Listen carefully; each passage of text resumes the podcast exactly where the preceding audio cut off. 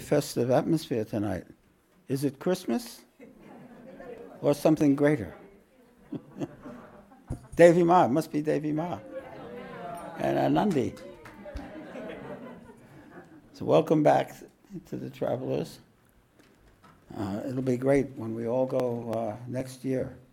So, uh, save your pennies and get ready for, uh, if you've never been there, uh huh. And if you've been there, you know what I'm talking about. I have to, um, well, there's so many things I want to mention. Um, first of all, uh, some surgeries. Urvashi, just, Catherine, just uh, had surgery on her foot, very successful. And our dear Patricia is going in for surgery in a couple of days, so we think about her with great love. Um, and I also want to say in another direction that uh, I want to acknowledge Rishi's beautiful uh, yoga jazz that he's been playing for a long time. And um, it's very likely that he won't make, make the Christmas program because there's going to be a new arrival in his, in his uh, family. So he'll be occupied for a while. We hope to get back for the blues soon. But it's a wonderful, wonderful thing. and also, uh, when Gargi was in Adelaide, uh, her stepfather's been working again, and I thought you might enjoy looking at this.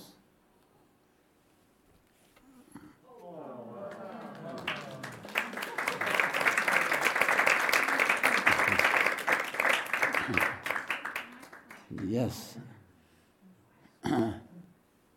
so very good. He's uh, he's done a few things. He's done the beautiful Ganesh up here, and the Sai Baba in the back of the hall. Wonderful artist, and we have quite a few uh, excellent artists involved. Of course, this is uh, Nandini's beautiful uh, Abhinavagupta, Carol, Carol, and. Um, and my father's, uh, my father's Rangavadut is over there. and so on.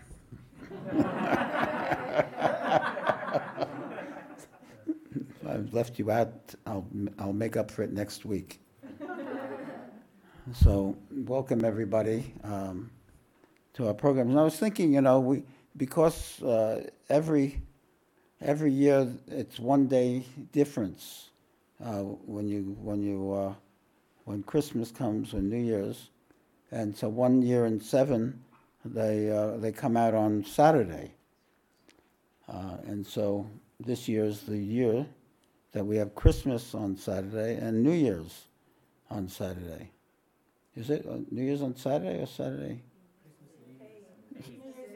New Year's Eve on Saturday. New Year's Eve. That's right. So there's like two weeks without a satsang, and no person should have to go two weeks without a satsang, in my estimation. So we're going to have a uh, ad hoc, hysterical, on-call satsang somewhere in that week. Um, and if the weather's really good, maybe we'll have something outside. Uh, uh, otherwise, we'll we'll do something. So make sure that uh, uh, Maduri or someone has your phone number, and, and we'll, what? Email address. Email address, something, and we'll, we'll make sure, it'll, it might be during the week. During those two weeks, we'll do one, at least one program. If the weather's good, uh, otherwise we'll, we'll manage to have it here, so we'll do something. So now, tonight, I like to begin a certain way, I, I think I remember it. As Baba says in every program in Hindi, Sabko Sanmane ke saath prem se hardik swagat. With great respect and love, I welcome you all with all my heart. And that was the cornerstone of his uh, spirituality, to welcome other people with love. Seeing divinity, he would say that his, the God that he worshiped was the human form, because God manifests fully in the human being however crazy, twisted, and insane a person is, at their essence, there is divinity. The mind gets twisted, emotions get weird, um, but the divinity is always there. And eventually, uh, through yoga, meditation, self inquiry, contemplation, that divinity emerges. It must emerge, it will emerge, it wants to emerge, and we do everything we can to make it not emerge. However, it will emerge, and the fact that we're doing conscious sadhana, which means we're doing actual practice to make it emerge, is very wonderful, very praiseworthy, and that's what satsang is about. It's for that aspect of a human being, which is the most profound, the most uh, exalted, and the most real. Uh, we worship that part, we remember that part, and we attain that part. And satsang honors that aspect of our lives. So, in that spirit, I want to welcome you all tonight. Uh, and tonight, uh, and also it gives me great pleasure to share the teachings of the great beings. I'm a, I'm a, I'm a crazy fan of the great beings. I'm a mad, I'm mad for them. When I discovered that they existed, I went mad. I left everything and ran to India. And um, the fact that these great realizers, these great siddhas, sages, saints, yogis exist, not only in the Indian tradition, but in other traditions as well, uh, they're a beacon for all of us. They tell us what is possible. Life is very difficult. Life is very challenging. We don't get what we want, we get what we don't want. Uh, there's always second force, obstacles that come up. No matter what you want to do, there's always an obstacle that comes up, and then you can either try to overcome it or take to your bed, whatever you do, different strategies. Um, but life is difficult. But what the great beings show us is that it's possible to attain the self, which is to attain happiness, to attain contentment, to attain love. And they demonstrate that for us. And so there's no greater or more valuable thing that anyone can do for us than to demonstrate that. More than that, they actually can awaken us to that understanding and to that experience of the divine. And so I love to celebrate uh, these great beings and their teachings. Their teachings are always the same. You are the self in your innermost nature. Why don't you go know it? Instead of thinking you're that neurotic idiot, take up stick fighting and learn. Where are those sticks? I want to see those sticks. Oh, you're scary when you hold them. Baba, Baba did stick fighting, he said. He learned stick fighting sometime. He did a lot of strange things in his, in his wanderings. anyway. So, so one of the one of the first great beings that I encountered, the first, possibly because uh, I met Ramdas in uh, Chicago, and he told me about this great sage, 20th century sage, um, and that is Sri Ramana, Raman Maharshi, the great rishi, Ramana, the great rishi. Uh, uh, and he's a South Indian, extraordinary sage, became uh, famous uh, the world over. Uh, many Westerners came to him. He died in 1950, born in 1880 and died in 1950. And uh, of course, his story is extraordinary. Most of you know it by now. Is that he spontaneously realized the self at the age of 16. Uh, he had a kind of death experience, and instead of freaking out, he started saying, Well, if my body dies, will I die? And he did an inquiry, and as he said in his own words, he had the experience of the self, which had never left him after that. And uh, in 20 minutes, he became, uh, went from an ordinary boy, well, rather ordinary boy with, a, with an extraordinary potential to one of the great sages of the 20th century. What else do you have?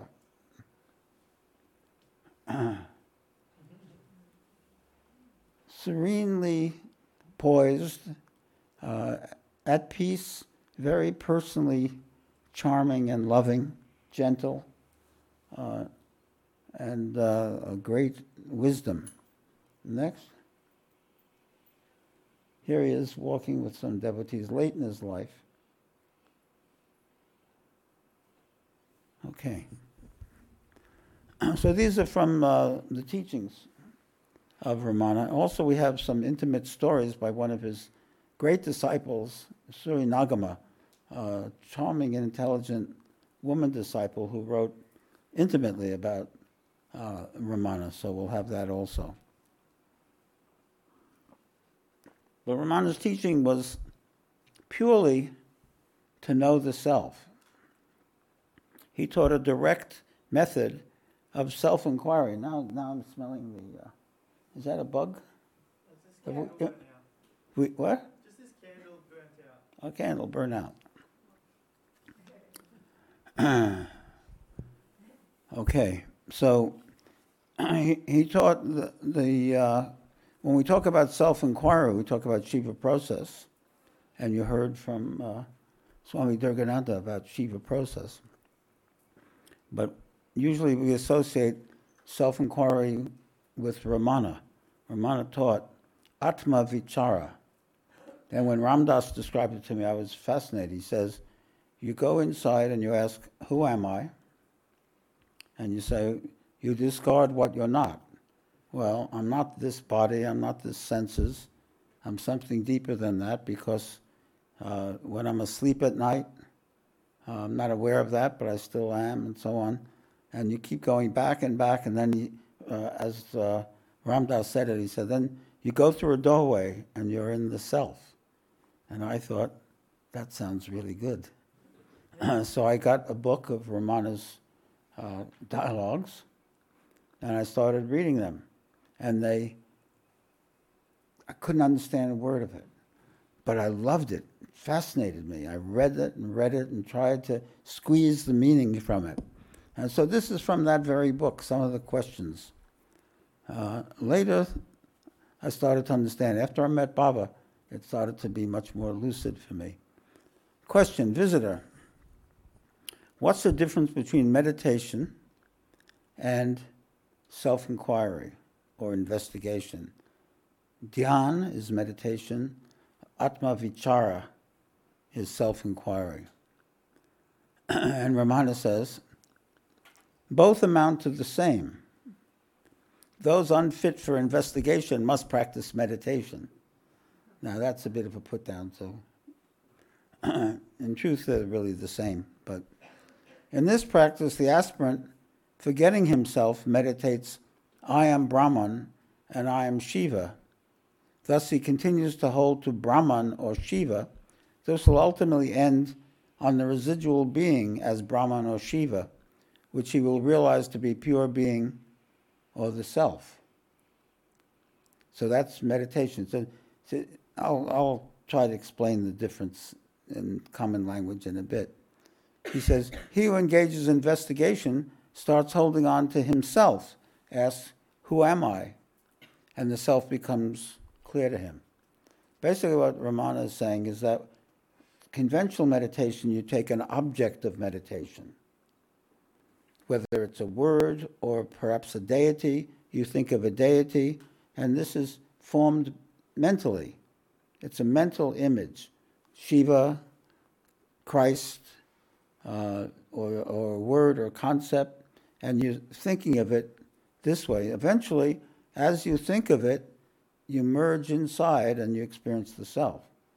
But he, Ramana says that Atma Vichara is direct because you don't go with start with an image, you go direct to the experience of the self. You turn your awareness in and you go, Who am I? or I am, and you experience the feeling of the self and you stay with that. And of course, that's true meditation. Baba used to say, meditate on the self. Baba gave the mantra as a method, but his main teaching was meditate on the self, honor the self. And he would always say again and again, ad nauseum, ad ecstasy, um, meditate on the self, meditate on self. He'd say, don't meditate on me, meditate on the self. Meditate on your own self. Find out what the self is. How do you do that? You don't go to the internet. You don't go to Twitter or Facebook or what's another one? What? Instagram? Or, or a newspaper or anything? You, you turn within and discover your own self. That's investigation. Devotee, will the knowledge gained by direct experience be lost afterwards? uh, Ramana says, Kaivalya Navaneeta, which is scripture, says it may be lost. Experience gained without rooting out all the vasanas cannot remain steady. The vasanas are your tendencies. Uh, and, and if you've started to meditate and you practice, you know that you have tendencies. These are stubborn things, as we heard in uh, Durgananda's talk. We all have our tendencies, sometimes self hatred, self aggrandizement, anger, frustration, fear, all kinds of tendencies, and they're very stubborn. Um, and what happens is you may have the spiritual experience, you have Shaktipat and you experience the self, and then a tendency comes in and you lose it. That's normal. That happens to everybody. Uh, the thing is to, pr- to continue to build on the experience of the self. So he says sometimes, uh, and Ramana says, efforts must be made to eradicate the vasanas, to get rid of these tendencies. Otherwise, rebirth after death takes place. Otherwise, you keep going through it over and over again. As Bob Dylan said, what is the price you have to pay for not going through all these things twice? Well, the price you have to pay is you have to work on it. You have to do sadhana, you do spiritual practice. Ramana says some say direct experience results from hearing from one's master. That's Shaktipat, even the master's word. It happened to me. He said, Say I am the self, and something entered me in that moment. The master's words are charged with energy, or you might receive the mantra from the guru, and that will transform you. Others say it comes from reflection. Others say from one pointedness and also from samadhi. So this experience can happen in a myriad, myriad ways. Although they look different on the surface, ultimately they mean the same. All roads lead to Rome, however you get there. Knowledge can remain unshaken only after all the vasanas are rooted out. But there's a, there's a progression there that uh, you have the experience of the self on one side and the experience of the vasanas on the other side. And when you grow up, you don't have the experience of the self, you just have your vasanas. And so you go through your tendencies. And you, you, you might have tantrums or hysteria or all kinds of things happen. And that. Then you meet the guru and he awakens you and you have some experience that pulls you out of your tendency, and you have that experience, and then the ten, then you think, oh, I'm enlightened, and you might even spend two weeks in ecstasy, and then the vasanas come in because they're very strong, and they pull at you, and then you meditate and you strengthen this one. So you keep strengthening this side, wax on, wax off. you strengthen this side, this weakens. The stronger you make this, the weaker this becomes until you stand in this, a very high percentage of the time, or even all the time in that. Question. Bhagwan, they called Ramana Bhagwan also. How can the grip of the ego be slackened? Ramana says, by not adding new vasanas to it. They talk about karma. There's we all have a certain amount of karma that we carry into this life. Um, but then there's the, the quality of creating new karma. When we act from ignorance, from selfishness, from greed, or from fear, or from anger, we do things like that, we create more karma. but a sage is just running down his karma.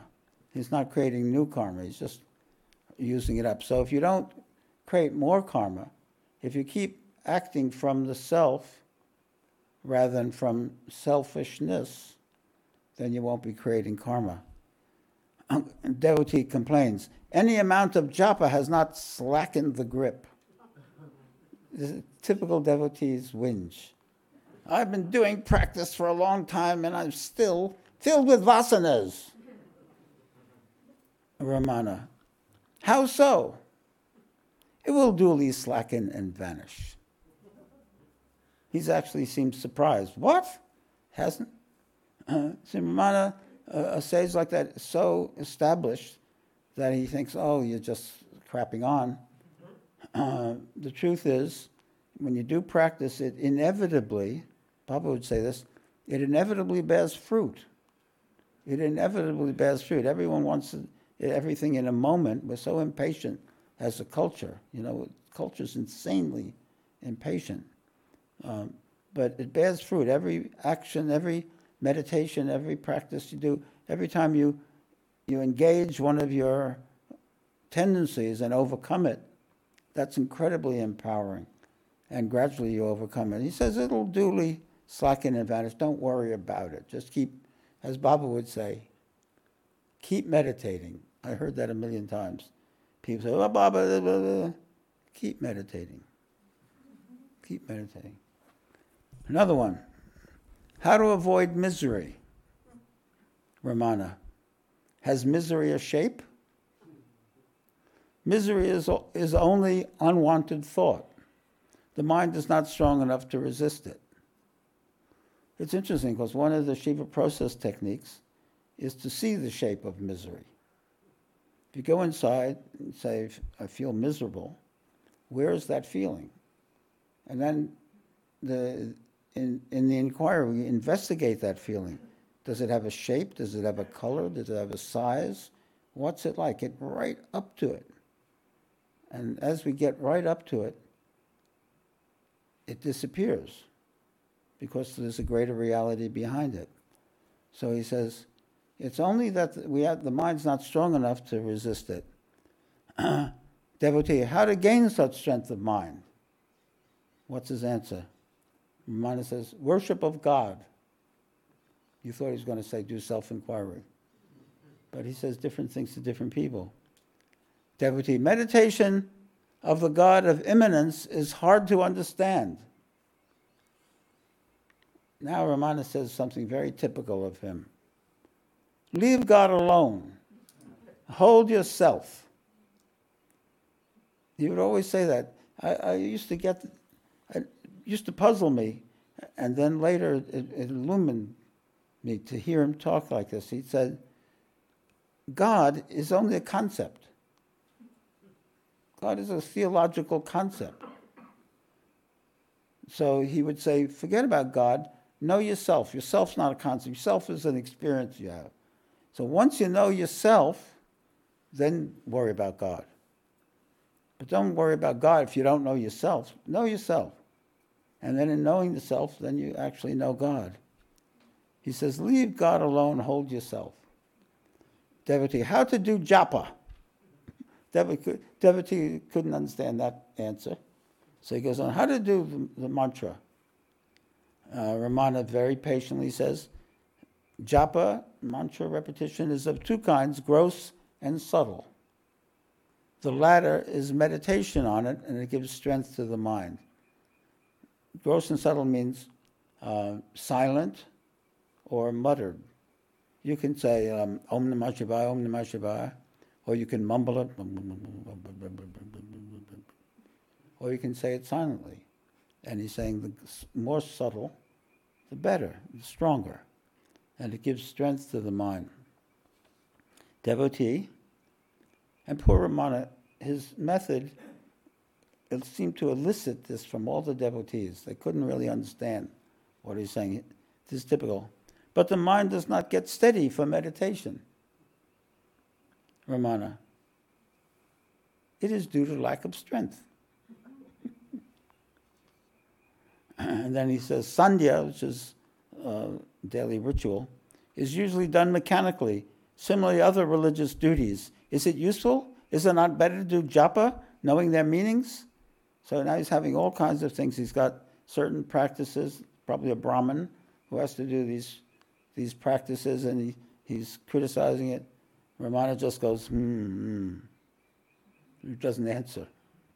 Doesn't want to answer. He just he says, don't worry about it, basically. Okay. Let's go on. Something a little lighter. From the same book. There's a pet squirrel in the hole. Ramana's animal stories are great, which usually retires into its cage before nightfall, just as Mahar- the Maharshi was uh, telling it to retire in the night, just as the, the Maharshi was telling it uh, to, tire, to retire for the night, a visitor who announced that he'd attained transcendental consciousness suggested that water might be offered to it since it was likely to be thirsty on this hot evening. So the writer is saying there's got, uh, there's always going to be some yogis who say, I've attained everything. And so this is one of these characters. And he, Ramana was saying, Go now to the squirrel, go now go to bed. It's time to go to bed. And this guy comes in and says, He needs some water. He's very hot. His presumption to understand animals evoked no response.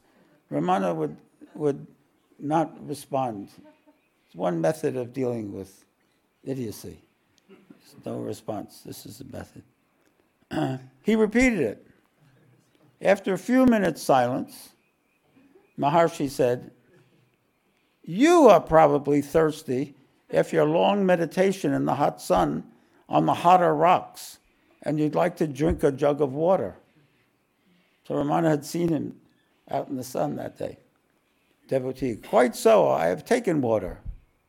Ramana, the squirrel is not so thirsty. Because you are practicing austerities in the heat of the sun, you should feel thirsty. Why prescribe, prescribe it for the squirrel? I'm thirsty. And then it seems like this is an aside. If Suri Nagamma was there, Ramana would often comment to her, you know, say. So this is not her, from her book, but Maharshi added, I noticed him standing on the hot rocks facing the sun with his eyes closed. I stood there for a while, but did not want to disturb him and came away. These people do as they please. Now Ramana's complaining. What are you going to do with these people? uh, devotee says, What I did, I did not intend beforehand. It was spontaneous. Must have heard him. Ramana, oh, I see. Whatever other, we others do, we do with intention. You seem to have transcended all. Ooh, Ramana's uh, annoyed. Huh? Devotee, this is not the first time I did so. You yourself inspire me and make me do all these things. You ask me why I did it. How is it? Ramana, I see. You're doing actions being controlled by me. Then the fruits should also be mine, not yours. Devotee. So they are undoubtedly. I act not of my free will, but inspired by you. I have no will of my own. Ramana, this is rare. Enough of this rubbish. Devotee, but I have no will to act without it, and act without it. Ramana, you've risen high above the common run. We others are acting with personal will. That's ironic, isn't it? Yeah. Devotee, how, sir? You've said in one of your works that action can be automatic. Ramana says, Enough, enough. You and X, some other person mentioned, uh, behave as transcendental beings. You're both fully enlightened. You need not learn anymore. I would have said I would not have said all this had you not been coming here frequently. So he's saying it's interesting. He's said, I wouldn't be this harsh with you, except you've been coming a long time. If you were a new person, I'd be polite. Because Ramana was the most polite of people. But he had enough of him. He says, Do as you please, but these eccentricities of the beginner's stage will become known in their true light after some time. Devotee, but I've been in this state for such a long time. Ramana, enough. That's the end of the dialogue. Interesting, huh? and now one from uh, Suri Nagamma, also an animal story, and this will be the last one. That was interesting, wasn't it? Ramana got tough with him. uh, Suri Nagamma, of course, uh, is a, a, brilliant writer and observer and devotee, uneducated but uh, incredibly smart.